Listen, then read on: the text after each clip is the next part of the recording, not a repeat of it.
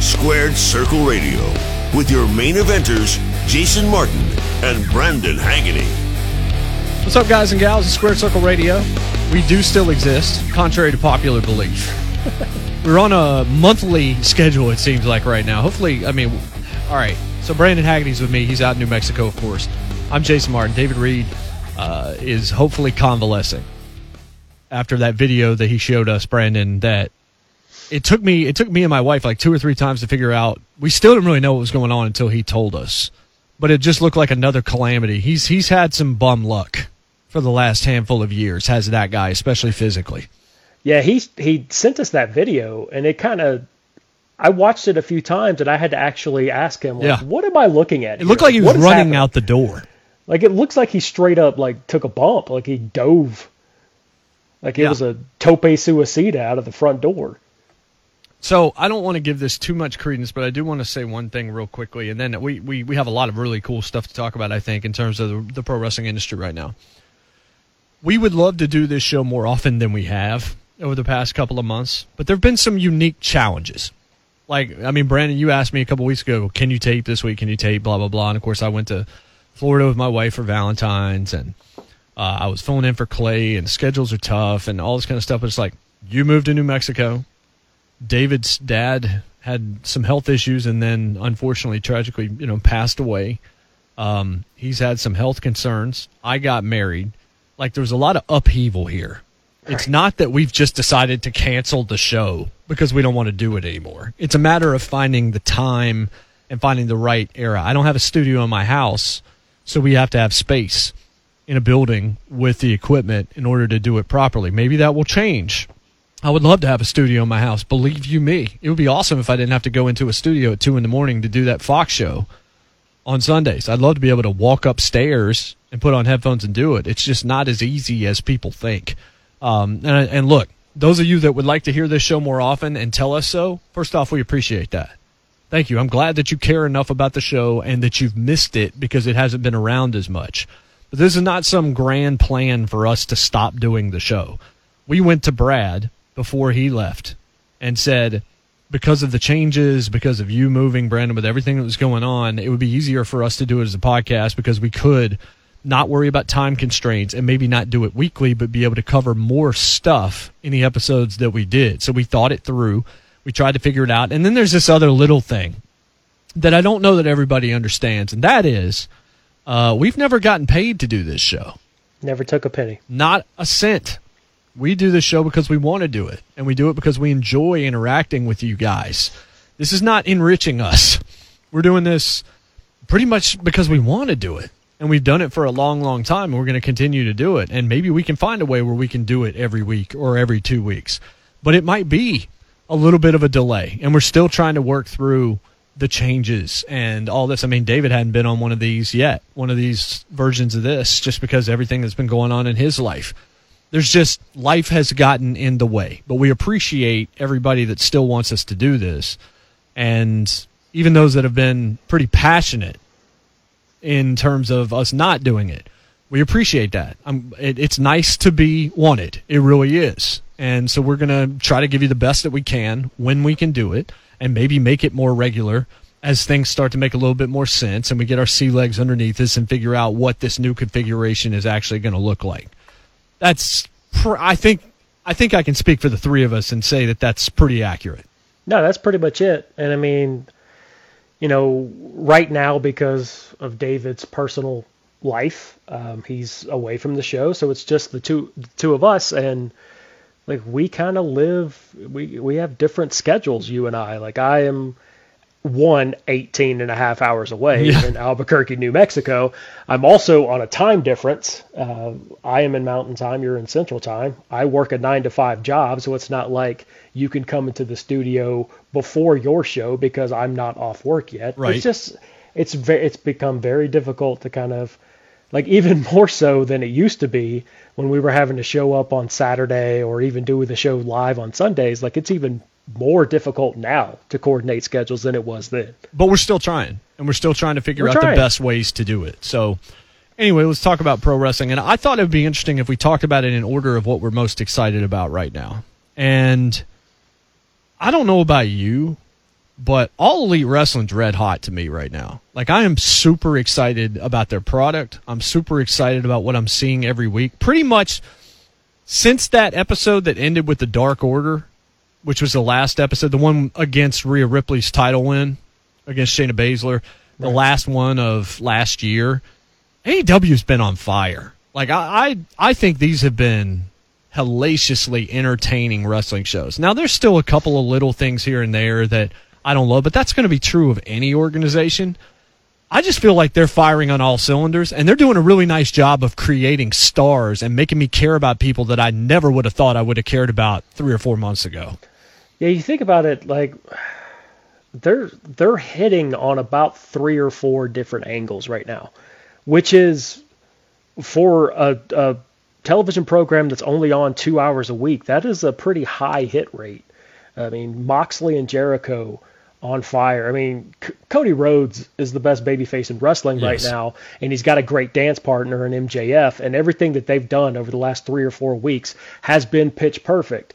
Uh, I mean, I'm really excited for the PAC and Kenny Omega 30 minute Iron Man match. The story that they're telling with Hangman Pa- Page and Omega uh, against the Young Bucks, like that's got a lot of intrigue. Like they are hitting on about three or four different levels right now, and that is more than you can say for a Raw or a SmackDown, Yeah, especially yeah. SmackDown. Yeah, no, no question about that. And we will talk about them when we get down to a little bit of the negativity, I'm afraid. But and there's some positive stuff there too. But like, even outside of just, I mean, Jericho and Moxley, I'm excited about. Cody and MJF has been just as good as we thought it was going to be. The strapping was excellent. Uh, the cage match with Wardlow, that cage was terrifying in its height. Why was that so tall, man? I, when I saw it, and then I saw Cody climb, and I'm like, oh no. You notice he got off that cage with a quickness. Like he Oh, got yeah. up there, he did not stop to think. He knew if I stop to think, it's going to make it worse. He just went up and came off that thing. He uh, he actually did an interview. Yeah. I think a few days after that aired, and he said, "Look, I'm terrified of heights, so that's why you didn't see any hesitation. You didn't see any playing to the crowd because I just wanted I wanted to get it over with." Yeah, and he did. And Wardlow in his first match that I've ever seen him in, yeah, he's green, but he looked good. Cody Yeah. sold like crazy for him. He kept it pretty basic outside of the senton off the top rope, um, but he looked like a monster. And I would say this past week's AEW, which I was super psyched about because of the cage match, that whole show was really good. Um, Jeff Cobb, who, you know, we don't know, he he kind of likes his freedom. He wants to be able to work with New Japan. I'm sure he's probably fielding multiple offers, especially as a result of his appearance last week. I know Cody wants him. I know AEW wants him. I figure they will eventually get him. But to bring him like- in as a hired gun was not not an uncool decision. It's exactly the kind of thing WWE would never do. But AEW can exist in that space where they can bring him in for a couple of dates, use him, and Jeff Cobb's pretty awesome. Yeah, he's he is a great talent, man. Like that dude. He reminds me. He's like their Samoa Joe. That's kind of how I see him. Yeah, yeah, I can I can see that. He's he's also and having Taz on the call Yes. for that match when a lot of Jeff Cobb's offense is sort of suplex suplex based, and that's what Taz obviously did during his in ring career. I thought that just added to that moment. Uh, I think uh, I want to say it was Fightful and uh, Sean Ross Sapp that reported that. Uh, AEW had offered Jeff Cobb a contract that allowed him basically the Chris Jericho, Jon Moxley contract, where he could also work at New Japan. Uh, so, I mean, right now he's a free agent, still working dates for Ring of Honor, still obviously working dates for New Japan, but hopefully he gets brought into the fold. Yeah, he's he's good. I thought he and Moxley had a really fun match. Um, he did what he needed to do. It's like he didn't come in to win the match. He came in to beat up Jon Moxley. Right. He came up. He came in to soften up Jon Moxley to make it easier for Chris Jericho. He was a very definition of a hired gun. But you think about even the secondary level stuff here. Sammy Guevara and Darby Allin. That's been built, and I didn't see it coming. But they did the skateboard deal where they you know dropped Darby on his throat, and Sammy was the one that did it. And then they had Darby do those two weeks of one with the flamethrower with the Guevara and Jericho standee, and then the second one using the sign gimmick, and then he used the sign gimmick again, and now they're going to work at the pay per view this weekend. One, that match ought to be good, even though Sammy's got a bum foot that kind of kept him out of action this past week, but he's going to do the match. Two, both those two guys have been booked to be important. Like Guevara can take a beating forever and people will enjoy it. They like watching him take a beating. The super kick that he ate from Oh God. was it Matt or Nick Jackson? It was Matt. It was Matt. Yeah, I guess it was late in the match. That was one of the best looking super kick. Just did, I I don't know how you do that without just destroying yourself, but that thing I don't know that I've ever seen something that just from a super kick that left me just shocked at how effective it was. But we've discussed before how you know even David Reed, who you wouldn't think would be a Darby Allin fan, really liked Darby Allin. Darby Allin's a star. Like Darby Allin, when he came back last week, when the lights went out and his music played, he came out.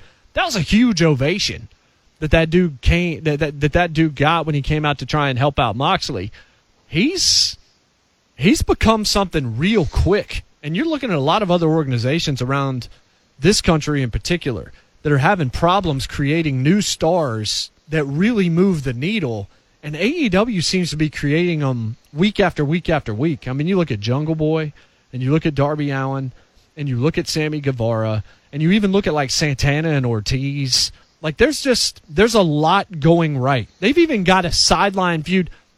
Brandon, they made a tag team battle royal, not just good, but they ran like five angles out of that that they can then use to book with for the future. Like everything had a purpose on that show. And going back to that tag team battle royal, like how many times have we seen sort of just a throwaway battle royal Oh yeah. on an episode of Raw that's just like there to fill time? Like it's not very interesting. And when I see when I see a battle royal that's not the Royal Rumble, I usually sort of just groan and roll my eyes because I know it's not going to be very good. And AEW did a great job. And I think the the the stipulation with having to have both members of the tag team eliminated uh, created some great drama. Obviously, Matt Jackson got his Super Cena moment by eliminating like four dudes when it after Nick got eliminated. You but- knew it was going to happen though. Right. I mean, that's the story they were telling. I mean, they they they've been building to the Young Bucks versus Hangman and Omega, and I'm really looking forward to that match because I think they're telling a great story there as well. Yeah, and I, I think they've come to a place where they wanted to turn Adam Page heel, and then they made him popular. The fans got behind that beer drinking angle, and I think they might have gone down an alcoholism route, and maybe they pivot now to more of a Steve Austin route, where Steve Austin drank beer, but it never affected you know his performance. It was just part of like his celebratory mode. Maybe they do the alcoholism thing, and maybe they still try to turn Adam Page. But I don't. I would indicate that's not something I would do right now. Eh, whatever it is that they were planning on doing, I don't think they thought that this was going to get Hangman over as a babyface, and it seems like it pretty much has, in my opinion. No, I think you're right. And for the most part, though, like AEW has demonstrated flexibility so far. Like, yes, like the Nightmare Collective was awful. At least they got rid of it. But AEW realized that and got rid of it. Like the Dark Order did not have a great start, but I think they've sort of maybe swerved a couple, you know, turned. Well, they've the- created. They've, I think they've created intrigue about who the what is it? Supreme- Exalted one? Exalted one is going to be. Even with paying Raven to show up and sit in the seats during that segment last week just to be another potential MacGuffin. Like, yeah, it could turn out to be Raven. I don't think it will. No. But it would. I mean, it's just a cool visual. I mean, they're they're setting this up for it to be Christopher Daniels, but they're telegraphing it so much. Originally, I assume people know this, but originally it was going to be Marty Scurll, and then he said, "I'm not coming to AEW." Uh, Ring of Honor paid him, and he decided that he wasn't going to do it. But it was set. The whole angle was set up for Marty Scurll to be the leader of it. I don't think it's going to be Christopher Daniels, but even if it was, at least there's logic behind it. Like sometimes the most predictable thing or the most obvious thing might be the right thing. And Christopher Daniels playing the fallen angel character and getting away from what I think is kind of a bum a bum character group faction SCU. Not that I don't like all those guys. I just don't know what that angle really is supposed to be. Like I don't know what they what they stand for, what they mean. They're just kind of there. So doing more with Christopher Daniels from a character standpoint, where I think he's always excelled, wouldn't be a bad thing. But them kind of playing around, bringing in Jeff Cobb, even though he's not signed, paying Raven, who probably already li- I, I think Alvarez said, Bryan Alvarez said, you know, he lives in Atlanta. He probably just show up, just pay him hundred bucks to come sit in the seats just to create a little bit of discussion. That's the kind of thing AEW can do that Vince would never do. That that company is in a position where they probably can't do it, but AEW should be doing all this. They're pulling out all the stops and they're making it so you need to pay attention to what's happening on screen at all times because it could all be relevant, or at the very least, it could make sense. And they've been teasing the exalted one. They've been throwing you off the scent. I honestly have no idea who it is. Like it, like you said, it could be Christopher Daniels, but if you if you follow them on social media, like they are, it could be Lance Archer. Like they have they have thrown that sort of bait out there. Obviously, it could be Matt Hardy. They've yep. thrown that bait out there. Even Matt Hardy has thrown that bait out yep. there. Um, if if it's Matt Hardy, I think that's a pretty cool way to go. I agree. I definitely agree. I mean, he's done with Vince. Uh, he could go there and be so creative because they. I don't think they would handcuff Matt Hardy at all. I think they would probably tell Matt Hardy, "Here's where we want you on the card." But we know how creative Matt is, whether you like the deletion stuff or not, the broken Matt Hardy angle or not you saw him trying to reinvent himself. And I, I think you look at him as almost a turned up version of Chris Jericho, where he took it to the extremes. Jericho just made it seem more real. He turned himself into more of a star. Matt Hardy went more the anime, the comic book, the crazy man route, and it still kind of reinvented him for a new era. And I just think AEW is doing a good job of letting people be themselves. If you want to see a huge difference between two organizations, Nyla Rose cut that promo last week, and you know she was yelling a lot, but it was still pretty effective, and she was able to get a couple of pretty big lines out there. And then you had Reina Gonzalez over on NXT, who sounded as if she was reading from a hostage statement that she had never laid eyes on before. It was the most robotic, most fake. I I felt terrible for her because it was an awful situation to put her in but it sounded completely inauthentic and not real.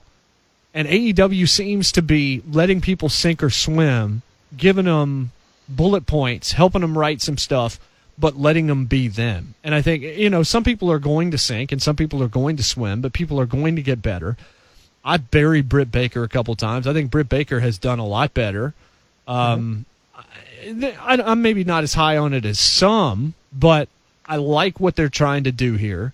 She still needs to get better in the ring, but at the very least, she's created a character that I think has gotten legitimate heat, and that's a credit to her, and it's a credit to the people that are helping her. And it's a credit to Tony Schiavone, who I oh, think yeah. is who played a, a sympathetic sort of. Uh, if she's the bully, he's he's been a, a sympathetic uh, figure opposite her. Like her coming to the broadcast table was it last week or yeah, it was last week. Tony was trying the, to be nice to her and like kind of suck up to her a little bit, and she still wasn't taking the bait. It was pretty funny. I, I liked the back and forth between them. She had the coffee cup uh, yes. that had the had Tony spelled Shivani Coffee. Yeah. Yeah. T O N E Y written in a pen. It's pretty good. It, it it's, is. It's not bad. It is. So I mean, it doesn't make me necessarily want to see her wrestle anymore, but there's a place for the Miz. There's a place for the guys that you don't necessarily care that much about their matches. And Britt's still very green, and she's likely to get better in the ring. But now there's a character that you can actually sink your teeth into, and just you want to see more from that character. But AEW right now just feels like television that's getting it right. I care a lot about Revolution. Like I really am intrigued by that pay per view. I think almost everything on that card ought to be good to great. Um, you know, I'm not as big a fan of the Spot Fest as some, but I also see what wrestling has become today. So the Rey Fenix stuff, I might sometimes roll my eyes at preposterous spots, but past that, I can also just enjoy it for what it is. You're getting a variety of content on that show. Jim Ross has come out and said, "Hey, we're looking for big guys," so they're trying to vary it up even more. It's not Wardlow's not six ten; he's six three, but he looks like a bull.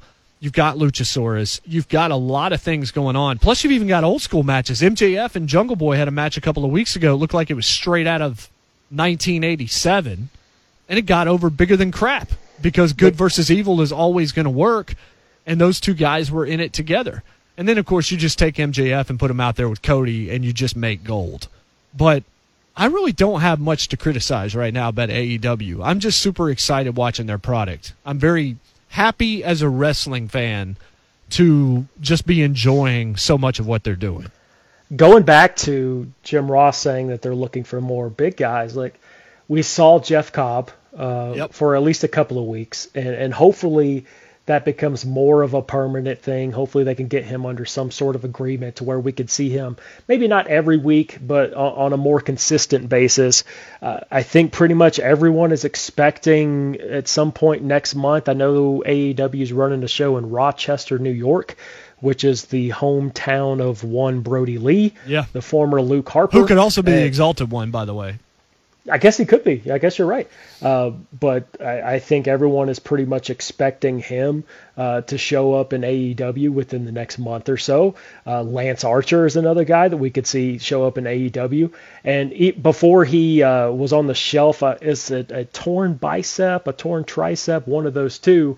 Uh, there was reports out there that Brian Cage was Yeah. signing with AEW. So if that if those reports are true, you know, probably won't be until six months down the road as he's dealing with a, a pretty serious injury right now. But that is another guy, Brian Cage. Like, say what you will about that dude's physique, but that guy, that guy has money and star written all over him. Oh yeah, no question. And I think that it does bear, and you mentioned it earlier, but it bears applause really that AEW is clearly listening to what people are saying, to what their audience is saying, to what even people in the pro wrestling media are saying to some degree, and they are cutting bait with things that don't work. They are continually tweaking the acts. Notice you haven't seen Marco Stunt in a minute. He hasn't been out there in a couple weeks. Doesn't mean he's not going to be, but they've been better with how they've used him as of late. Uh, Orange Cassidy has still not worn out his welcome. I thought that was a cool spot. They kind of did the Otis spot with him in the Battle Royal. Um, everything that they're doing seems to make sense. And the un the like underrated star of that tag battle royal was the Butcher, another big guy. As a matter of fact, as we're talking about these bigger guys, I kind of like the Butcher because he just looks like this nasty, mm-hmm. bigger dude that could whip your rear end. And I think there's always going to be a place in wrestling for somebody you wouldn't want to run into in a dark alley. This is probably a light critique, but the only act that I feel like um, almost just habitually said WWE there. Yeah. But I, I think the one act that AEW might, I, I wouldn't consider it dropping the ball, but maybe they could have been doing something a little bit more with them, are the Lucha Brothers.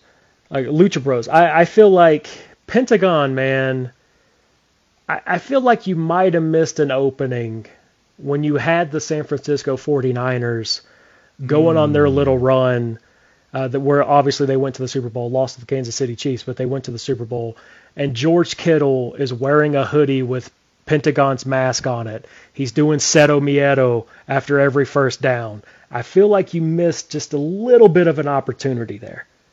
I think that's a really good point. I mean, I think they've lost a lot and shouldn't have. Um, but I also think that they're always going to be over with that audience to a position where whatever you need them to become dominant, you can make them dominant and people will believe it. So I think that there's and and Rey Fenix is just on another level. I mean, he does that friggin' walk down the rope kick and the deal where he did the hurricanrana off the apron, off the springboard to the floor. I'm just like, what on earth am I watching? Like, what? This is uh, this is superhero level kind of spot fest stuff, but it's so good that you can just kind of lose yourself in that product. But they're they're doing a great job in AEW. If I was giving them a letter grade right now, it would be a solid A. Like they're they are firing on all cylinders. So they would be the first thing. Now we go to NXT. And I'm going to just lay out real quick because we were talking right before we started recording, Brandon, about our thoughts on NXT. But I'm going to lay out one thing for you real quick that is sort of my theory on our questions about NXT. And first, I thought Takeover Portland was one of the best shows I've seen in a long time. Just from pure enjoyment, I thought almost every match delivered and delivered well. Um, just some outstanding stuff on that show.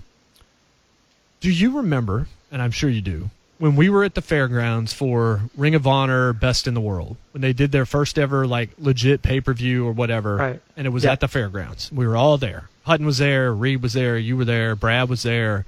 I, we were all there. Remember we got to the end of that night and we were all just exhausted because of the sheer amount of wrestling that we had seen. I was exhausted because of the the bleachers at the Yeah, fairground arena. I, I don't. I think my uh, my quads were sore for like four days after that show. Yeah, it wasn't a comfortable position to be in, but it was just it was exhausting watching all these guys have these long back and forth, just spot fest matches and just the cardio involved and everything that's going on. Think about the guys that we saw that night on that card. We saw Adam Cole, Red Dragon, uh, Roderick Strong. We saw a lot of guys that all happen to be in the exact same place right now working for another company. All of them are in NXT. Ring of Honor 2014, 2015, 2016 has become NXT. Outside of some of the guys like Finn Balor and a Keith Lee who was working more in PWG and things of that nature. But a lot of these guys worked in a company that didn't ask them to do anything from a character standpoint, but asked them to go out and have 30 minute world beaters, kicking out of every finish, every move, every spot over and over and over and over and over again because that's what their audience has always expected from them, dating back to Nigel McGuinness and Bryan Danielson and Samoa Joe and AJ Styles and Low Ki and Amazing Red and all the people that have gone through there. That's what Ring of Honor has always been. It was my initial problem with ROH when I was actually in the industry and all the guys in Georgia were telling me how great Ring of Honor was and I would watch it and I'm like, where's the story here?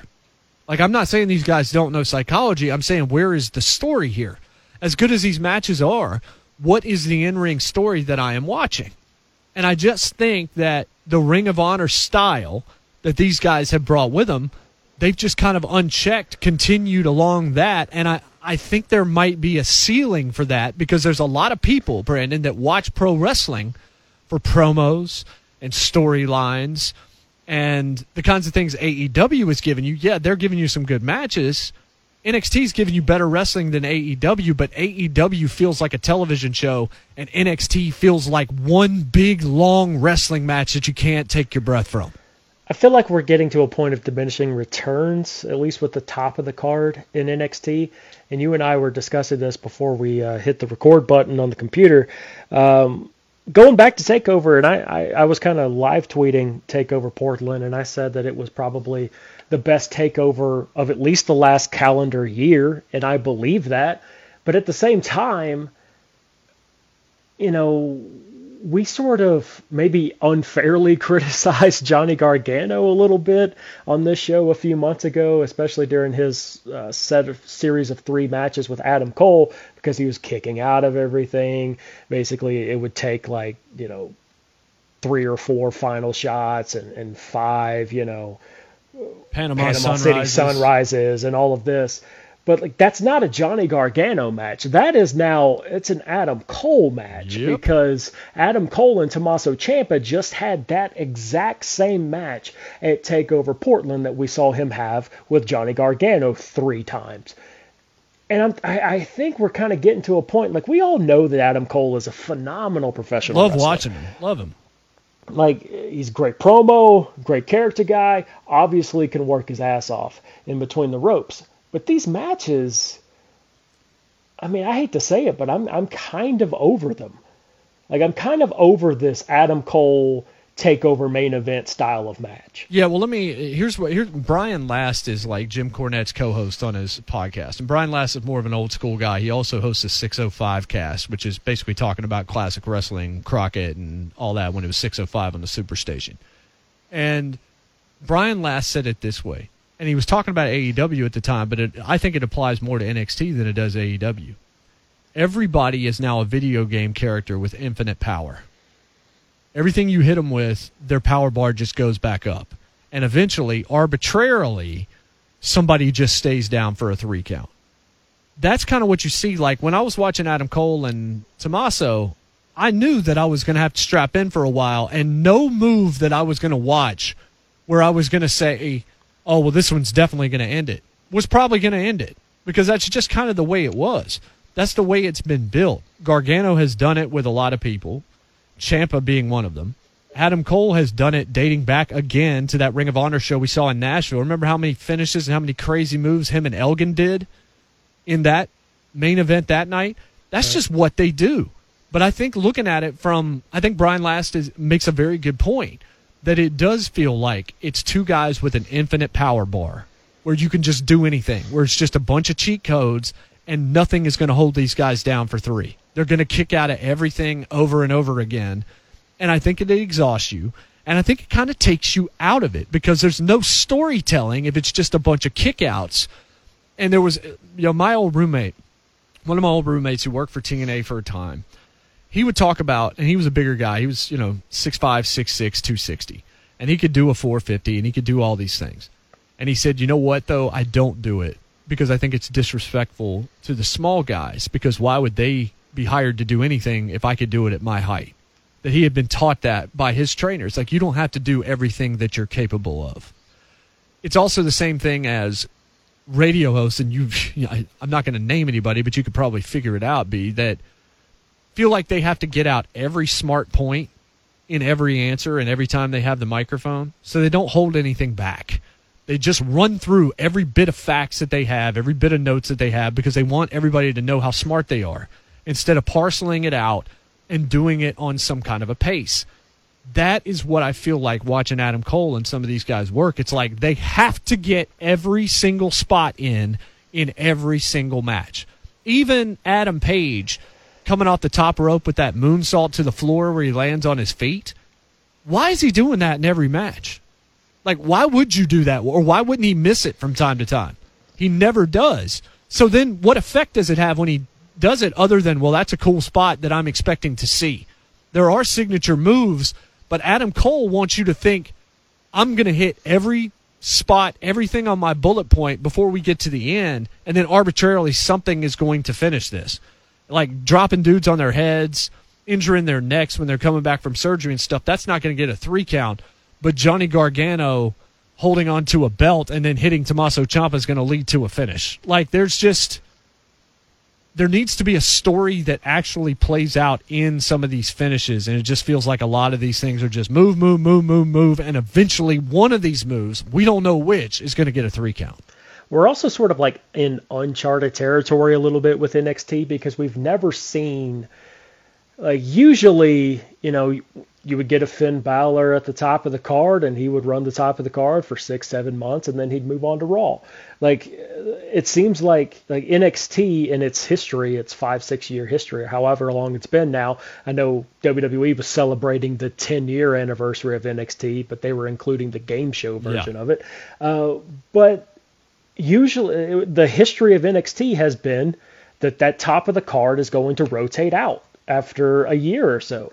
And we're sort of in uncharted territory right now because Adam Cole's not leaving. Johnny Gargano's not leaving. Tommaso Ciampa's not leaving. And how exactly like creatively I feel like NXT's being stretched a little thin right now because what what new story can they tell with Adam Cole or Tommaso Ciampa or Johnny Gargano? Like we're getting Johnny Gargano versus Tommaso Ciampa 17 now with Johnny Gargano as the heel. Like does that well, really interest you? I'm not sure. Yeah, well, I mean they're doing that one just because they never got that final match they were supposed to have because of Ciampa getting hurt. So I think that that's why they're doing it, and at least they are flipping the script. Here's a better example of what you just said. Keith Lee and Donovan Dijakovic.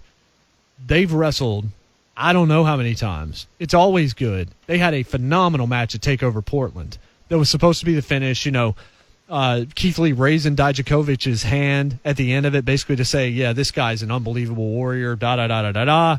And then what happens on Wednesday? Dijakovic just comes in the ring, grabs a microphone, and says, I'm not ready to move on yet. It's like, how many times can you guys work? Like Keith Lee needs to be defending. He needs to be in another program. Honestly, no offense to Donovan, but against somebody that's more over as a heel, where he can really sink his teeth into holding that championship and what it means, as opposed to just going out there and having a great match every time. They need to do something more from a character and an investment standpoint. I know if those two guys work again at the Takeover Mania weekend that they're going to have a phenomenal match because they always have a phenomenal match. But I've seen this thing to death, and that's main roster stuff. That's not what you usually see from NXT, and I think you're right about nobody moving on. But we used to lament how often we would see like, I don't know, Sheamus and Randy Orton on Raw, We would see it 12 weeks in a row. They would run all these matches into the ground before we ever even get to a pay per view, and why would we care by that point? I I love watching Keith Lee and Donovan Dijakovic work, and I just flat out will not care other than just the match itself. But it's certainly not going to make me interested as an audience member that's just kind of a more casual fan or needs something from a story standpoint to sink my teeth into. I want to say it's like four or five times At least. that we've seen those two. Uh, I know they wrestled on one of the last WWE Network exclusive editions of NXT before uh, moving over to USA. Um, They had the three way also. they had a three way with Damian Priest, right? yes. I think they had one with Roddy too, didn't they?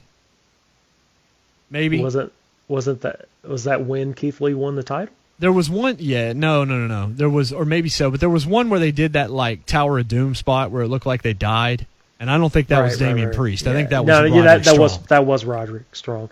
I just feel like we've seen some combination of those two dudes at least five times since last September.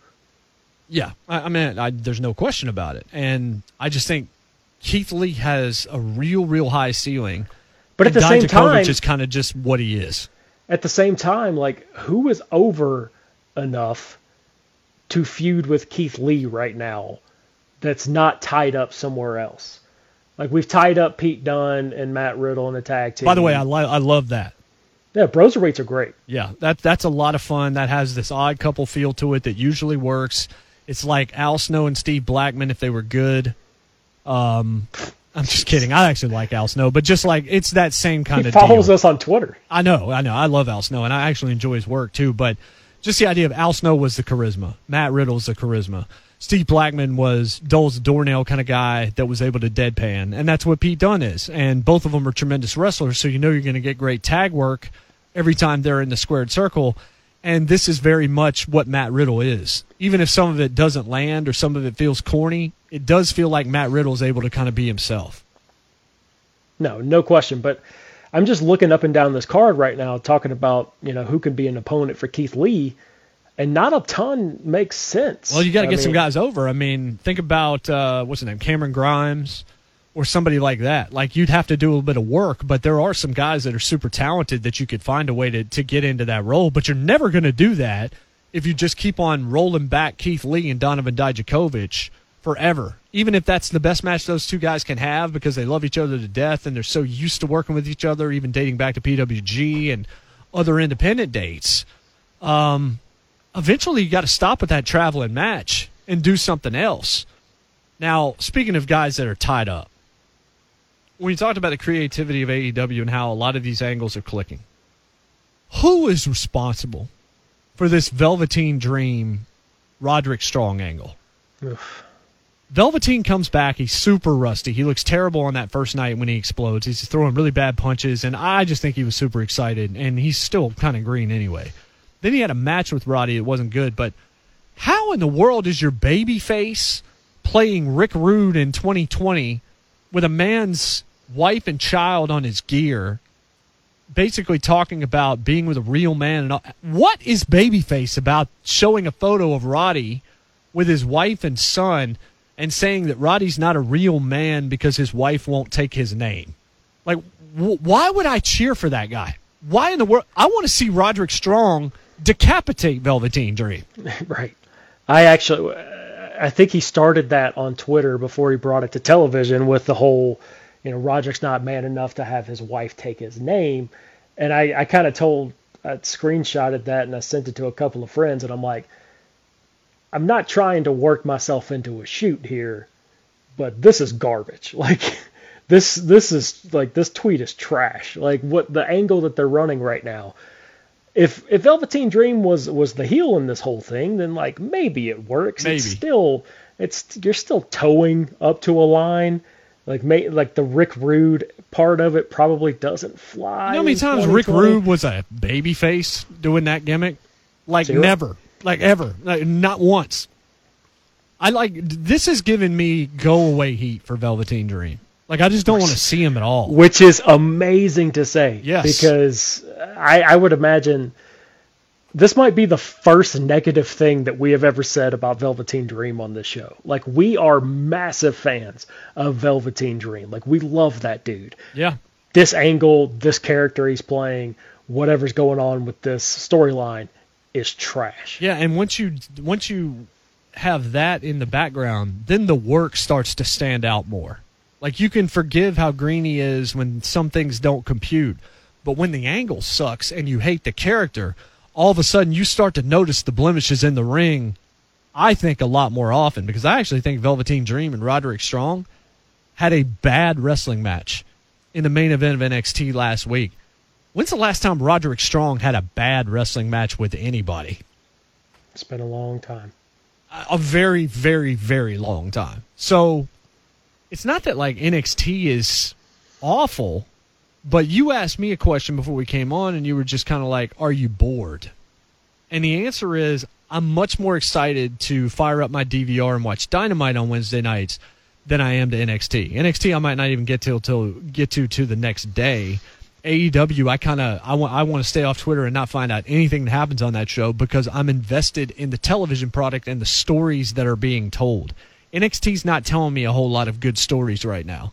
I did like Tommaso's challenge and trying to come back and get Goldie and talking about his life and all of, like some of the stuff is still landing. One thing I do want to mention on positive side, and there's still a lot of positives. The women's division, I think Dakota Kai and uh, Tegan Nox has worked out well. I think Chelsea mm-hmm. Green, I don't know what that's going to be, hasn't really landed as of yet. Bianca Belair has really stepped up her game, and tomorrow night it's going to be her and Charlotte. Um, to maybe to try and pop a rating, but it should be good, and it's been really good for Bianca as of late. Rhea Ripley, there's a lot of good stuff, but Gargano and Balor was excellent. That was a terrific match from a storytelling and pacing standpoint. Started out slow, you knew they were going to go long, but they did, and they told a great story. And Finn Balor is showing right now how good he actually is. Like that whole promo Gargano cut about I want the NXT Balor I don't want the Raw SmackDown Balor that lost to Bobby Lashley 17 weeks in a row. This dude that Finn Balor's playing right now, who I'm not even sure he can stay heel, even if he doesn't change a single thing he's doing. Watching this guy and his comeback and the way that he is performing, he is on a superstar like level.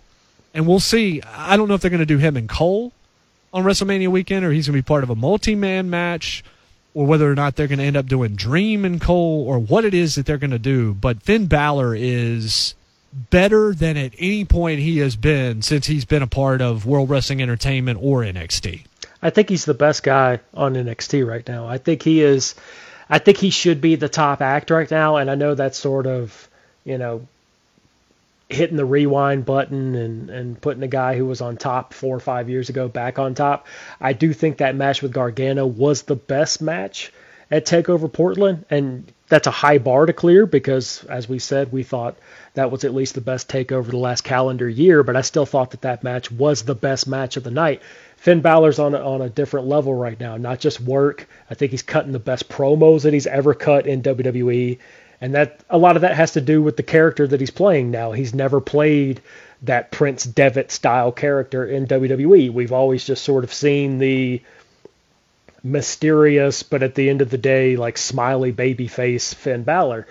He's on a different level right now, and I and I, I'm not speaking for you here, but Obviously, if I brought it up before the show started, I am a little bored with NXT, especially the top of the card right now, with Adam Cole being on top for as long as he's been. We're going to get Tommaso Ciampa versus Johnny Gargano uh, yet again at uh, Takeover during WrestleMania weekend.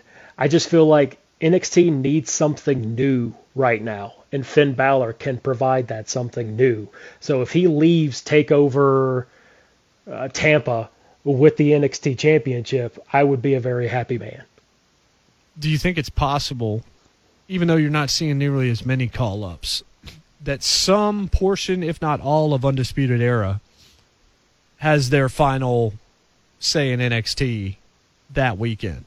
That you do get the shift that you've been talking about, and that they call up Adam Cole and they call up the tag team and they maybe call up Roddy or they call up maybe two of them three of them, whatever it is, I could definitely see that being kind of the end for them. I could see O'Reilly and Fish getting called up just because WWE loves to call up tag teams and then do nothing with them. Uh, but Adam Cole kind of has seemingly made his intentions clear that he wants to stay in NXT. Obviously, we've heard Gargano and Ciampa both basically say they would rather quit Yeah. than be called up to, to Raw or SmackDown. But that's the thing, like, like I, feel like I'm repeating myself, but NXT being in sort of uncharted waters here by having their top of the card be around for so long, and I'm not necessarily sure they know how to write that long because they're used to those guys being gone in six months. Yeah, I mean, I think the only other thing that you do if you don't pull the Balor trigger, I think you eventually do Keith Lee and Adam Cole, and you put the title on Keith Lee.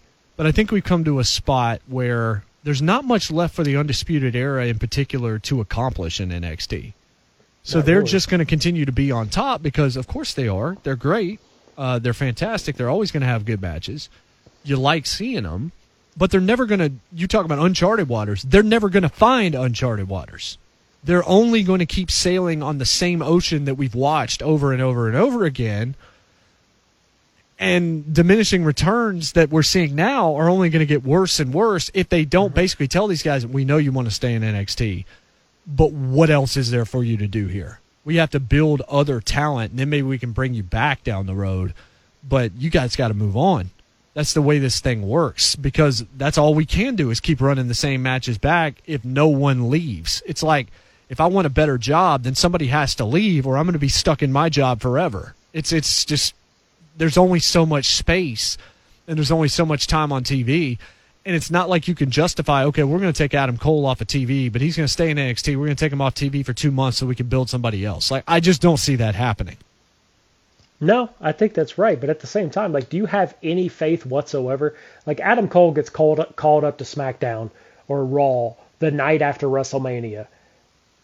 Uh, that that feeling is he's going to be like there's going to be buzz there for what three weeks, four weeks.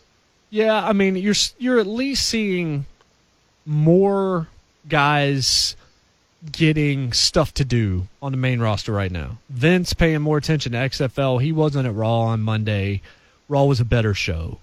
You know, Heyman has made his intentions clear with Aleister Black, with Murphy, with some of those kind of guys, with Humberto Carrillo. Uh, you've got Garza up there. I mean, there's there's some stuff there. So at least there seems to be some movement for some new talent that's freshening things up. Drew is obviously getting a title shot at Mania.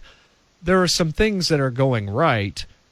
There's still a lot that's going wrong. And in terms of faith, no, of course not. And I certainly don't have faith that it would go anywhere near as good for some of them. Like I think Ciampa has a lot of personality, and I think Adam Cole would find a way. I think that Gargano gets lost on the main roster. I think that Fish and O'Reilly turn into the revival. Um, as good as they are, I'm looking forward to seeing the revival in AEW. I'll say that. Yeah, I mean it's it just goes back to WWE has tried to put a lot of people out of business. You know, they they launched NXT UK with pretty much the express intention of putting a lot of people out of business in the UK. Uh, they've tried to buy Stardom. They've tried to buy uh, DDT Pro, or no, not DDT Pro, another company in Japan. Yeah. Like there's all these rumors about them launching NXT Japan. It's because they want to basically hurt uh, New Japan, and it's like it's one of these things where we're seeing the product suffer because they have spent the better part of the last three or four years just buying up talent all across the world and then doing nothing with them. And so that's why we talk about, you know, all these people who are on the undercard of NXT right now that can't move up because Adam Cole and Johnny Gargano and Undisputed Era and, and Tommaso Ciampa are going, they're not going anywhere. So you have this whole backlog of talent in NXT that can't break through because no one else is mo- is going anywhere. And you're seeing that a lot on the main roster as well. There's there's just a ton of under guys who would who could do some real damage in other companies, but they're stuck in WWE. And yes, you could say that you know they signed the contract, but at the end of the day, like WWE is just buying up talent just to keep them from other people. Yeah, without any intention of using them or any space. Even if they wanted to use them, they can't find any space to do it. Let me throw one other quick thing out to you about NXT. Tell me if you're on board with this idea. Keith Lee, maybe you put the title on Balor. You have Keith Lee beat Balor, and then you do Walter and Keith Lee. Bring I'm Walter over and make Walter somebody that's regularly on NXT in this country. Just let those, let Walter and Keith Lee just like beat the crap out of each other for about 25, 30 minutes. Like it, you put those two names, put those two dudes in a ring together. They, yeah, you've got me on board. So Hoss fights, man, slapping meat. Oh, absolutely. Big E would say. Absolutely. So an A for AEW. Where where are you letter grade wise NXT right now? I thought Takeover was an A plus show, but I would say NXT's B minus ish, somewhere in that neighborhood. Not because of the talent, just because it just seems like they're treading water a little bit. I would just say B. maybe a B. Like, yeah, yeah, I don't. Uh, B minus might be a maybe little, it's a little too close Me. to a C, and I don't think they're. Yeah. I don't think that's right. Yeah, about a B. Now the main roster. Uh, Raw and SmackDown, things have changed. We talked about John Cena and Elias on Twitter. That's now not going to happen. Uh, the Cena angle is expected to be shot in Boston on Friday on SmackDown. I don't know what they're going to do exactly there. I think we'll know a lot more based on what happens in Saudi Arabia the day before. Um, Goldberg and The Fiend is a thing that's happening. Goldberg may, in fact, beat The Fiend because there's bigger money to be made with Goldberg and Roman Reigns or Goldberg and John Cena or some grouping of those three guys without the Fiend attached to it. You could also do Goldberg and John Cena without the title and do Roman Reigns and the Fiend the way it was originally intended to be done. But it's gotten a little bit more complicated because of Vince McMahon saying what he said on the conference call a few weeks ago, the investors call, about a big change that's coming. And what continues to be talked about, and he said it was going to come this quarter, is that the big four, that being WrestleMania, SummerSlam, Survivor Series, and Royal Rumble, will be sold off to some other provider, whether that's ESPN Plus or whatever it might be. And then those shows become, you know, $70 shows on pay per view plus the cost of whatever that service is. And then everything else remains on the WWE network. So if you're going to put WrestleMania, if that's going to be the announcement and WrestleMania turns out to be a legit pay per view and not on the WWE network, then you need the biggest matches that you can find, one of which probably would be something like Goldberg and Roman Reigns, because all due respect to The Fiend, The Fiend is not going to sell $70. I mean, WrestleMania is going to sell itself to some degree, but you want the best card that you can have, and I don't know that The Fiend is the guy that you need in that spot, if indeed that's what we're building towards. Do you think that would work? Like, uh, I mean, In terms of moving those pay per views, yeah, in, in terms of moving those pay per views to like an ESPN Plus, and I do think, uh, I, I think I saw a report that kind of WWE had met with ESPN Yeah. uh, pretty recently. So if that that is the case, I would think real hard after four years. After four or Yes. five years, or however however long it's been, of just paying ten bucks a month uh, to get every WWE pay per view, and for them, and if if you're not even paying ten bucks a month, they're going to give it to you for free anyways. Um, I just I, I'm not sure you could put that genie back in the bottle. Yeah, well, here's the argument. You can tell people, or you can make it pretty clear based on what you sell and what you bring in for these shows, that the Big Four all of a sudden becomes the Big Four again. That it's not just a longer regular pay per view. That these are major, major, major shows that are leaps and bounds higher than everything else that's on the WWE network. Now, you're going to hemorrhage network subscribers if you take those shows off of it. And I was thinking to myself, I'm like, would I pay let's say it's let's say it's 70 bucks plus the $5 on ESPN Plus. Would I pay $75 for WrestleMania this year? I don't know. And I think that one of the reasons why is because they conditioned me to say that the value of that show is 10 bucks a month. I also think it's just because we have so many services that we're paying for monthly. I mean, I have so many things being auto drafted to various television networks and services that that's a lot of money. Like I've, you know, I'm thinking about AEW Revolution. I'm going to do that, but that's because they only have their four or five shows a year, and mm-hmm. they have earned my money based on the television that they have done. WWE right now, like let's say it is Goldberg and Roman Reigns. Yeah, I'd like to see that, but is that going to sell anything Like, in this day and age? I mean, You want to see Goldberg and Roman Reigns? I mean, it's spear versus spear, and you know it's going to be quick. And um, Goldberg and Lesnar was great. Reigns is good. Goldberg goes in and has his Goldberg match. I think that there's there's interest there, but the bigger issue is just like in a day where nothing is real, where there's no way to suspend your disbelief anymore. It, it I get more and more cynical, and more and more. It, it's so much harder to draw me into a story because all the secrets have been so exposed and run into the ground. I just don't know that there is a match. Like I've seen Goldberg wrestle a few times lately, and I'm going to throw out the last one because stuff went wrong there. He had some good stuff, but I've also seen it. Like, do I feel like I'm going to miss something? I mean, I'm a huge pro wrestling fan and somebody that's talked about it on the air for such a long time, as of you. But my question is, how many regular people out there is that going to move the needle for? Listen, at the end of the day, I would probably still buy WrestleMania. I'd probably still buy Royal Rumble.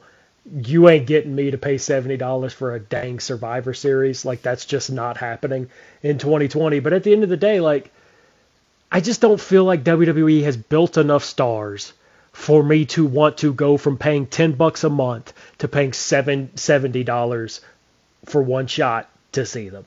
Like that's just flat out.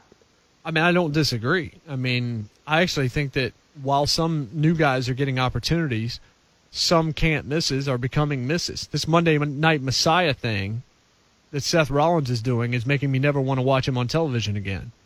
Baron Corbin is Baron Corbin. Him and Roman Reigns are going to go have a average to bad cage match probably in Saudi Arabia.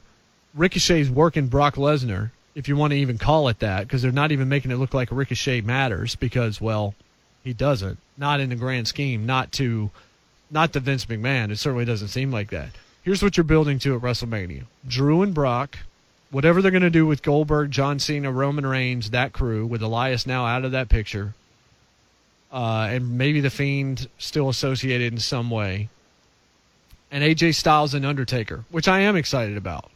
And it's a smart move. If you're going to have The Undertaker wrestle again, then you got to put him in there with somebody that's going to really help him have a good match and somebody that's smart and somebody you've never seen him work before that they probably want to work together. Like that's the one match at WrestleMania right now that I'm very excited about is AJ Styles and Undertaker, which says a lot because Undertaker at this point he's only going to be able to give you so much. you you were talking earlier in the show about some of the new guys, especially on Raw, that Paul Heyman has has spent a lot of time, at least a little bit of time building, talking about guys like Humberto Carrillo Right. and uh, Garza and, and Aleister Aleister Black, Black, Murphy. and Murphy Andrade before he was on his uh, 30 day suspension. Yeah. That's supposed to end, I believe, tomorrow. Yeah, because they're So going to be in a be in Saudi match. Arabia. They're going to be in a tag match. Gar- you talk about a good match next week. Rey and Carrillo against Garza and Andrade on Raw on Monday. And I do think Andrade is going to be in Saudi Arabia on Thursday. Hmm. I think that is the 31st day uh, since his suspension, so he will be there. Uh, but at the end of the day, like those guys haven't they they've been built fairly well, but they haven't been built into top guys, at least not yet. So like we could we could talk about how they've sort of done some good things with the undercard. The top of the card is still the same dudes from the last four or five years.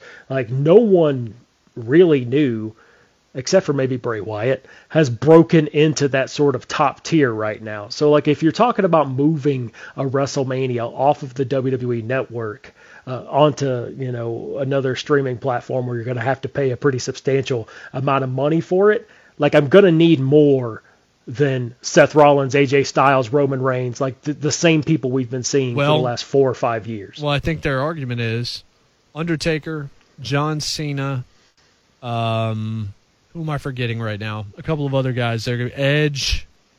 Like those are the three probably biggest. I, I did mention Edge and Randy Orton. I'm excited to watch that. Um, Yeah, and how they how sure. that plays out certainly as well. But like those are the legends that you're talking about here. You're you're selling those that you don't get to see very often An Edge, who you haven't seen in ages, and maybe never thought you were going to see again.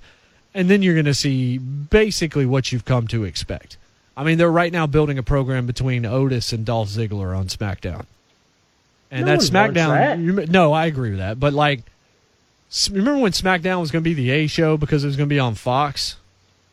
Uh, that show's not very good, No, it's not. like at all. And, we're doing Bayley and Naomi That's right. In Saudi Arabia. Naomi may So win what- that match. I mean, she probably should because the Bayley run hasn't been very good. No, but at the same time, like there's, I would have assumed that that was going to be the Mania program. So all of a sudden now you have to build a SmackDown Women's Championship match for WrestleMania in the span of like three or four weeks. Well, there's speculation they're going to do two women's chamber matches, which I think is a horrible idea. One with the SmackDown girls, one with the Raw girls, where you assume Shayna's going to win the one to lead to her and Becky, which I don't like, honestly, because Becky should just basically demand Shayna. So, you know what? You want to bite me? You want to do this bit her in the vampire?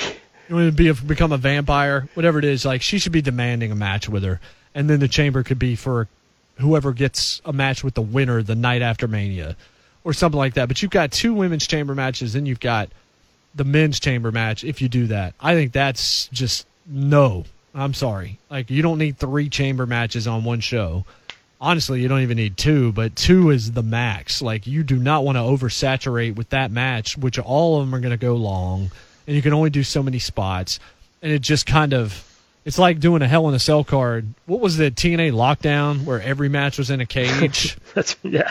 Maybe on paper that was a good idea, but it was never good when you actually had to watch it. It was never executed well. Gimmicks are gimmicks for a reason. They're not gimmicks that you can do all night long.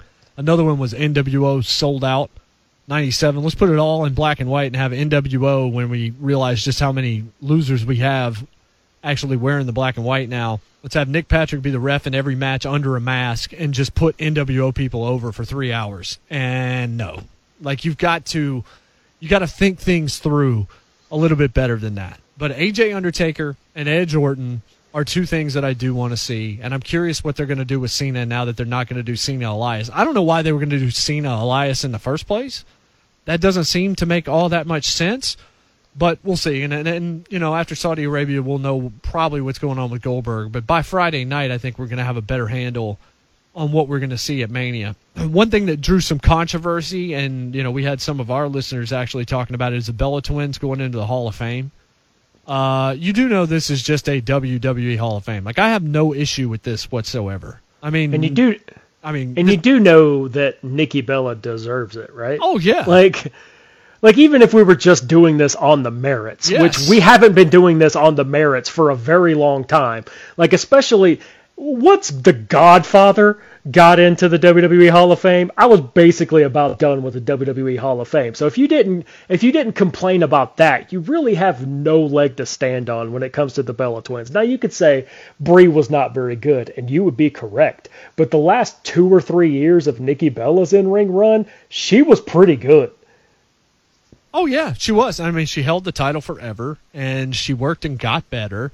At first, you were like, "Oh well, you know why she's in this spot," but then she worked hard. She, I think, she advanced from being a quote diva unquote to someone that was having pretty consistently good matches, and you know, Brie, they were also superstars. I mean, they they opened the door for reality TV, Total Divas and Total Bellas, and they were crossover stars. They became celebrities. They were near the top for a long time. I mean, think about I mean Jacqueline's in the Hall of Fame, folks.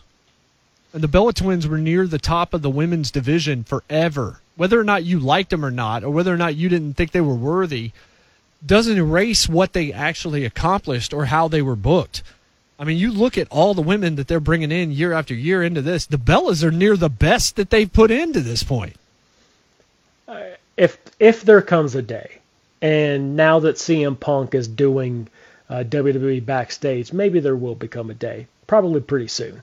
But let's just say, if and when AJ Lee goes into the WWE Hall of Fame, I feel like the majority of people, the vast majority of people, will have nothing negative to say about that.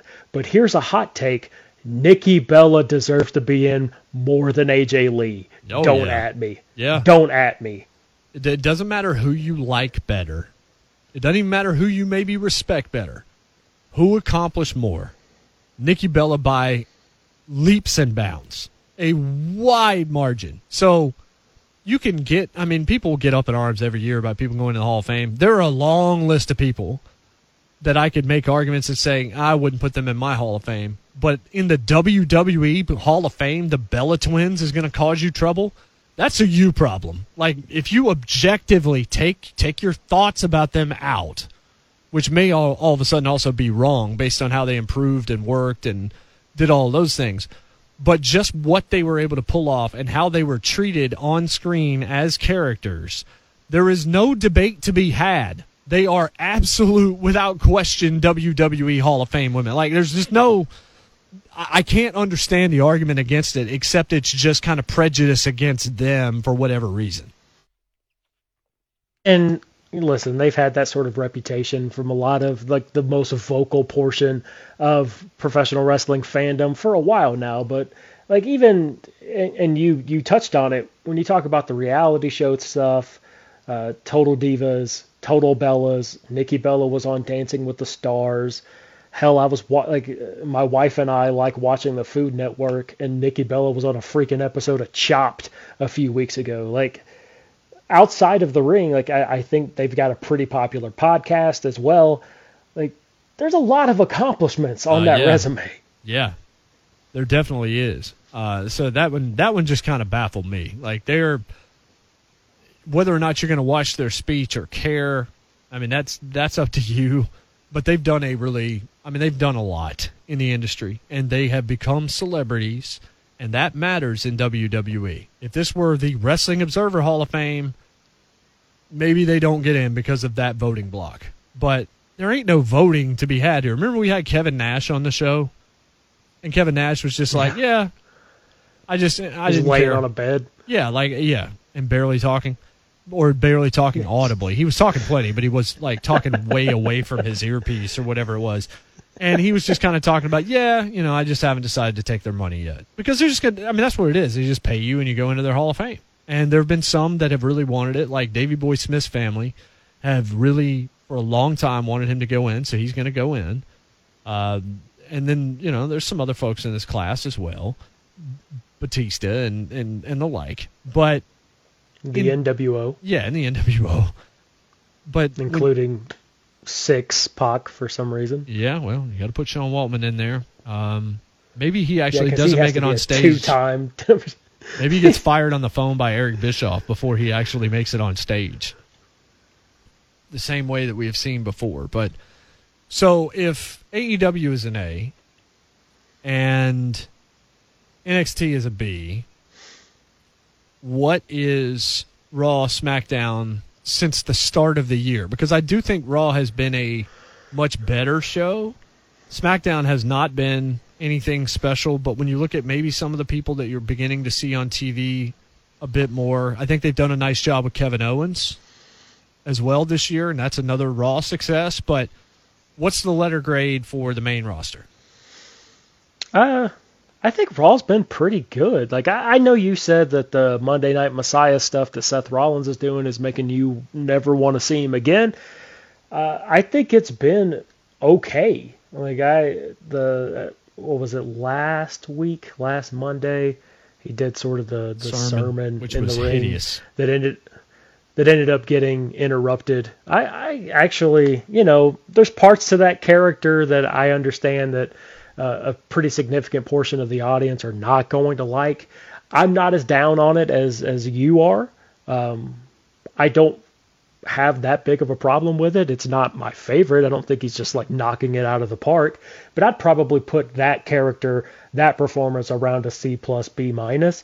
And the rest of Raw, like we've we've kind of hit on it. I do think that They're they're building some new guys. I, I think Drew McIntyre is going to get a coronation at, at WrestleMania where he is about to become the face of the company and rightfully so. Dude's a mil- I, I think that that guy's a superstar. Oh, I agree. if I had to put a letter grade on it, I would put Raw at about a B, and then I would put SmackDown at about a C minus. Mm, Well, you didn't go quite as low. You didn't go into the D territory. I thought maybe you were going to go there. What else have we not talked about? Have we hit everything? I'm trying to remember because there was so much, and I knew that we had a lot that we needed to talk about. Oh, okay. Well, let's predict Revolution a little bit here. Any chance? I, you know what? I honestly think MJF needs to beat Cody. I don't know that he will, but I think he should because he's kind of gotten his comeuppance most of the time over the past month with Cody getting through all the stipulations, with him getting thrown in the pool.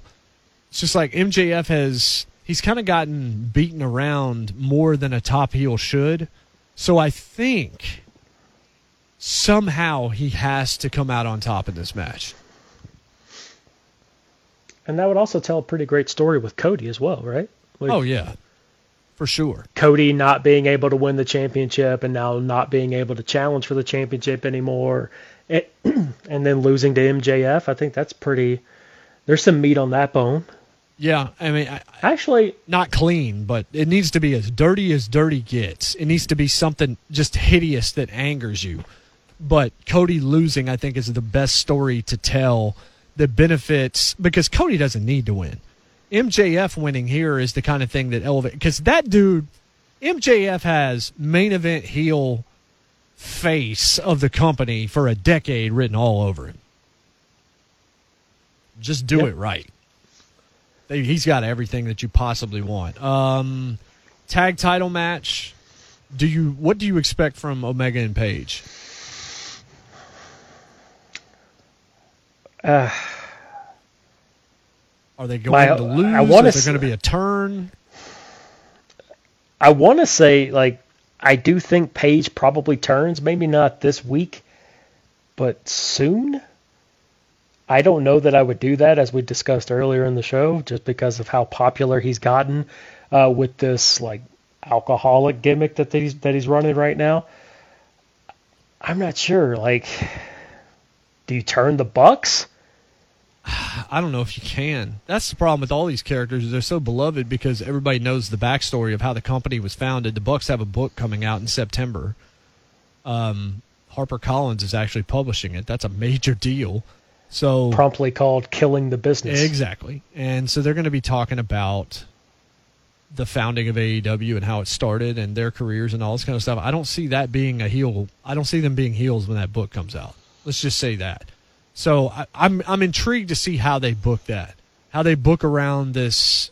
I know what they wanted to do with Adam Page, but I don't know if you can do that or if you do, whether or not the fans are going to accept it. Dustin and finally Jake Hager is going to work a match um, you know what it'll be. Dustin has great matches with everybody. That dude is timeless. He's ageless. He's better now, maybe, than he even was 15 years ago. Uh, him and Hager will just have a sort of semi version of a Hoss match. And it doesn't matter whether Dustin wins it or not. You can do more with Hager down the road. So maybe you let him go over in this first match. Probably not clean. I'm not exactly sure there, but Hager and Dustin ought to be fine. I like the the story with obviously Hager being the one that broke Dustin's arm in the parking lot. Like there's there's there's been a pretty good build to this thing. I do think that that Hager wins because there's probably more money, quite frankly, in Hager down the line, and it seems like Dustin is in this like sort of player coach role right now where like yeah, he's putting on some phenomenal matches on pay-per-view. I mean, we could talk about the the one he had with Cody uh, last summer, which sure. I believe won the. I, I'm pretty sure that won like Wrestling Observer Match of the Year. Uh, they they did a whole social media bit with those two accepting that award a couple of weeks ago.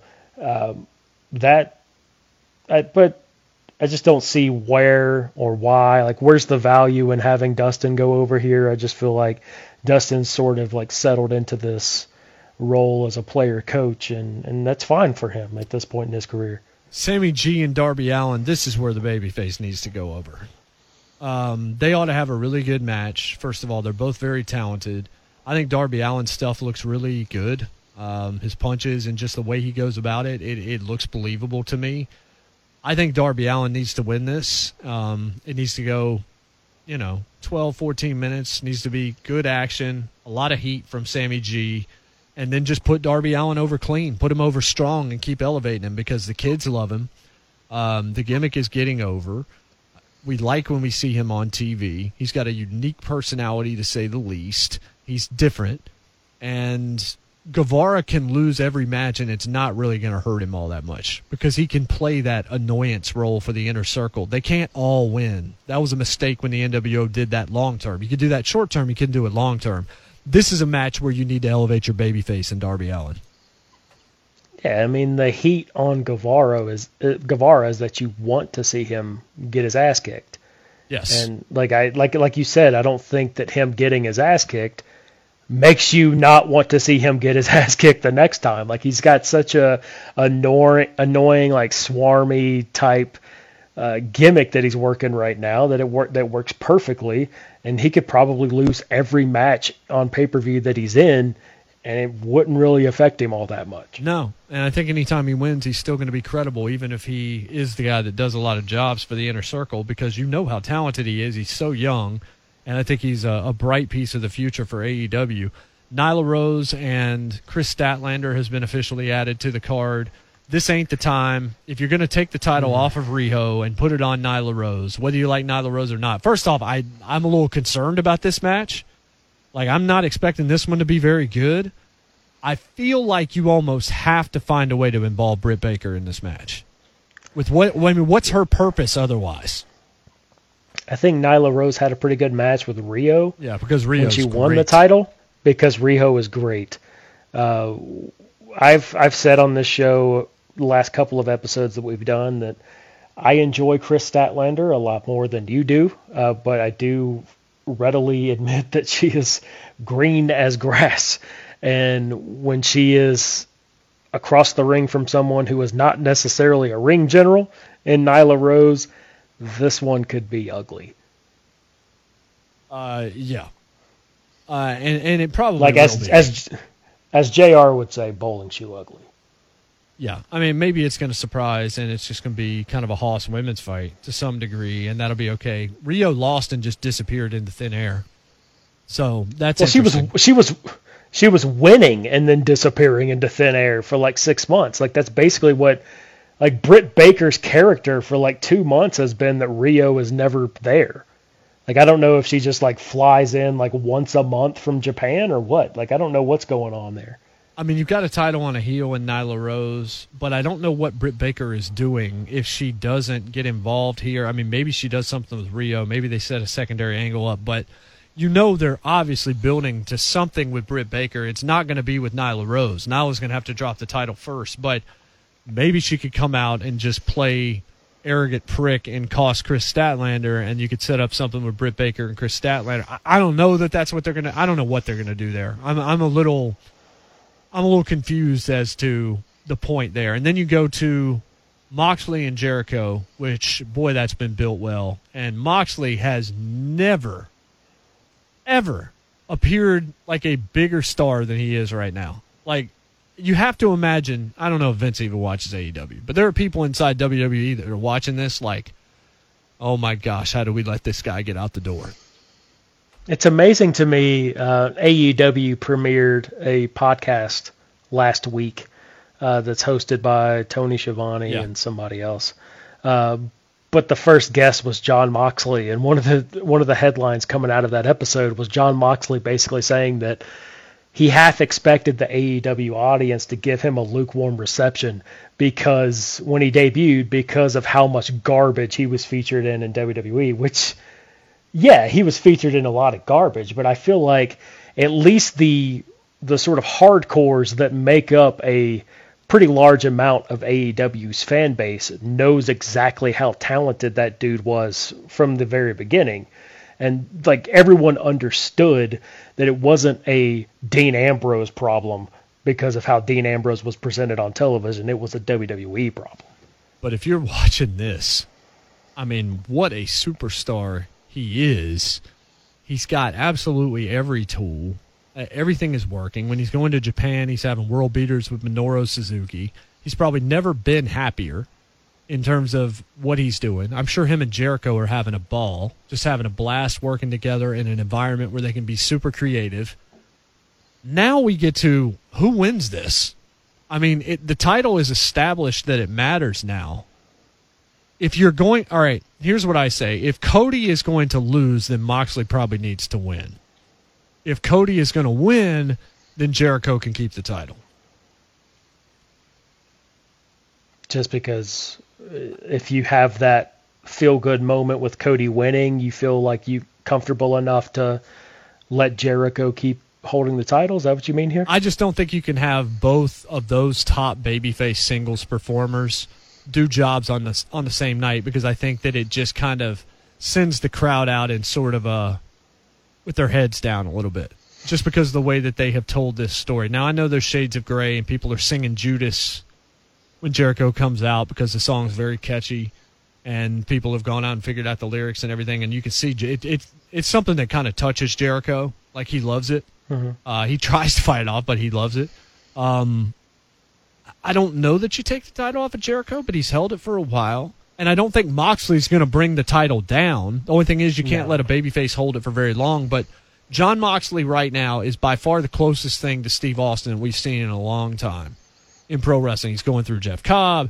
He's going through everybody in the inner circle. He's being attacked in very vicious ways. There's a heel on the flip side that's super over that can cut promos. If Moxley were to come out of here with the championship, I don't think that would be a bad decision.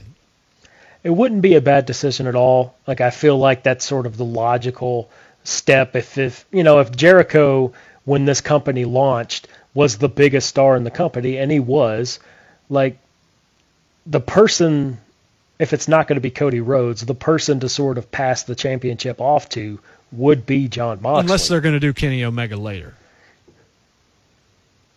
Right? Yeah, I mean, that's I mean, the other thing. I mean, he's tied up now. Like, if if Adam Page turns and they're going to do a program there, eventually you assume that's what they're going to do. But ultimately, I know they wanted the title on Kenny Omega.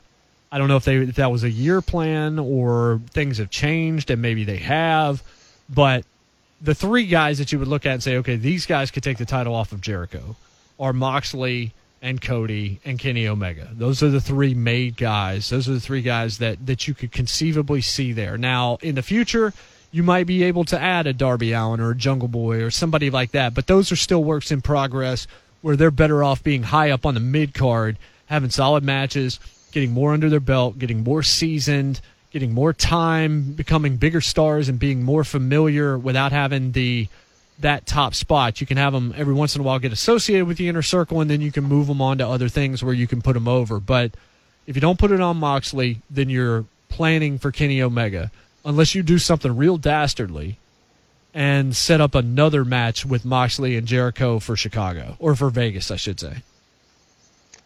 Yeah, I, I feel like Omega at this point, the way he's been handled since the launch of this company I, I feel like there would need to be just a little bit of building there. Like I, I don't think that Kenny Omega could necessarily beat Chris Jericho for the championship tomorrow, and without that championship taking a bit of a dip. Yeah, well, I don't think this would happen. In, like, I think this would happen towards the end of the year. But I think it would mean if you were going to beat Moxley, then you have that plan for down the road, and you have a couple of more successful title defenses for Jericho before you, and as you continue to craft Kenny Omega into the guy that you want him to be. Yeah, but at the same time, you know, if Kenny Omega's not taking the championship until later in the year, do you want Chris Jericho basically holding the championship for an entire year? Maybe you do. Like I, I do think, you know, Chris Jericho is is brilliant enough to make that work without it becoming stale or boring. At the same time, I I think if I had to place a bet, and I'm not a betting man at all, I would probably bet that Moxley wins on Saturday. I'm not sure if like I think that would be fine. I'm not sure if that's what I would do. Like I, I think Jericho, there's still a lot of juice left in that orange uh, in this title reign. All right, so if you keep it time, on Jericho, what do you do with Moxley after the match? What happens to Moxley if he loses here with the way that he's been built Like you've strapped the rocket to the guy, and he's performed not just admirably, but off the charts great. All these segments with him and Jericho have been money. Everything with the inner circle with Santana, with Ortiz, uh, the eye for an eye deal, the Sammy G match. Everything has been really, really good for Moxley. So he loses this match to Jericho, then what? That's, it would almost have to be. It would almost have to be he got cost the championship, right? Yeah. Like I don't know if it's by a debut or something else. Um, I think a guy like uh, we were talking about people that AEW has maybe dropped the ball on, and I talked about the Lucha Bros. I think Pac might also be in that Yeah. conversation. Yeah. Because I think Pac is one of the best professional wrestlers in the world. I agree. Like, I could see if Moxley wins on Saturday. Uh, quite frankly, I would like to see a Pac Moxley uh, title feud, and maybe Pac winning, and that's how you get Kenny Omega uh, the championship by the end of the year, something like that. We've already seen got- Pac and Moxley once, and it was very good, and it went like, what was it, a draw? Is that how they ended that? Well, our, we're getting a we're getting a 30 minute Iron Man. Yeah, we're getting match Pac and Omega tomorrow. I'm talking about Pac and Moxley. Oh, Pac and Moxley. My bad. My bad. We have seen it before. Yeah, we've we've seen it once, and it was it was pretty good. Yeah, it, no, it was very good, and, and it would certainly be good. And you're right about Pac and uh, kind of would stand to reason that Pac would win the Iron Man match tomorrow because he's a singles competitor, and Omega right now is involved in a feud that's going to lead him eventually to Adam Page, but maybe is going to tie. I, I'm very interested to see how they book that tag match on Saturday. I don't know what they're going to do with Adam Page now. I would have had a very clear answer for you eight weeks ago but I no longer do. And that's credit to AEW. They've actually created some degree of uncertainty in multiple matches that I sort of care about to very much care about for this event that I have no problem shelling out actual, like, legit, decent amount of money to see. And they have done a very good job in making me somebody that's really not nitpicking much of anything. I'm just kind of digging it right now. Yeah, I totally agree. I think we might have covered it all now. I'm, tr- I'm trying to think if there's anything we missed. XFL, it's still on. I'm enjoying the XFL. I gotta say, I have I have stayed pretty loyal to the product. I have watched uh, a portion of a game all three weekends so far. I will say that the Tampa Bay and the New York teams are unwatchable trash. So if they're on television, like I don't need to see Aaron Murray playing quarterback in 2020, and I certainly don't need to see Matt McGloin uh, playing quarterback in 2020 and yelling at his coaches on the sidelines. Yeah. Uh, but the rest of the league outside of those two trash teams have been pretty entertaining. And anything that takes Vince's uh, eyes off of Raw a little bit and lets Heyman work a little bit more on Raw is probably going to be better on Mondays, to say the least. There's also that question out there. I heard this asked. What happens if these guys go over to Saudi Arabia and everybody gets quarantined because of the coronavirus? Well, they're not sending that many people. They are time. not. It is pretty much a skeleton crew based off getting tracked or trapped in Saudi Arabia for more than a day the last time, uh, which basically kicked off the NXT invasion angle because only NXT could work SmackDown the next night. Right. Uh, they're basically not sending anybody over there. It's basically a skeleton crew. And also, Rusev has pulled out of Saudi Arabia and will him. not be in that gauntlet match or whatever the crap they're That doing. match. What in the world even is that? When you look at some of the talent that's in that match, it's just like, my goodness, this is just yet another one of these Saudi shows. I think we may get a couple title changes here just because they want to set up some new stuff for Mania. But I haven't watched one since the Greatest Royal Rumble, and that's not going to change. Yeah, I also just don't have the time anymore to watch a Saudi Arabia show at like 12 p.m. on a Thursday.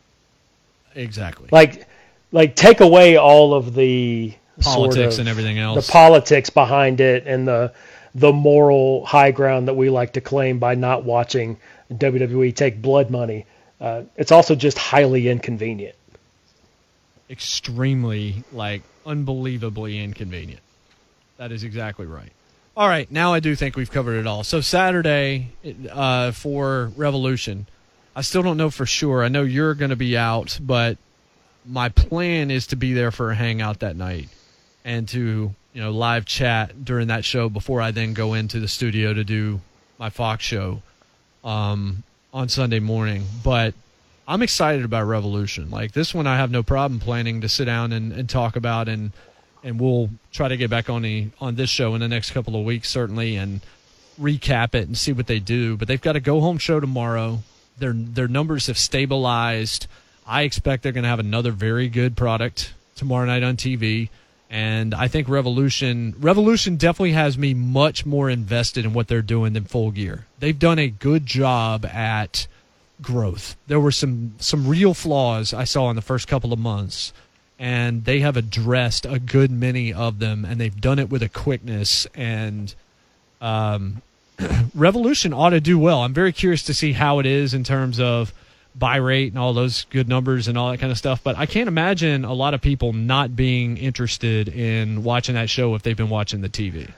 It's amazing the things you can accomplish, the entertaining television that you can put on by simply listening to your audience. Astonishing. And we listened to our audience and they said they wanted to hear this show again. So here is a new edition. We just went a little bit over 90 minutes, covered everything that we could think of to cover right now. Hopefully it won't be quite as much of a delay. Maybe we can try to set something up for at least two weeks or at most two weeks out. Maybe we can even do something next week. But we, again, we appreciate you guys wanting us to do this and um, we'll continue to do it. So there you go. AEW, NXT, Raw, SmackDown, uh, possible ESPN Plus, XFL. I don't know what else you could possibly want from us, but that's all I got. My voice is shot and I'm still fighting off a cold. So we'll talk at you soon.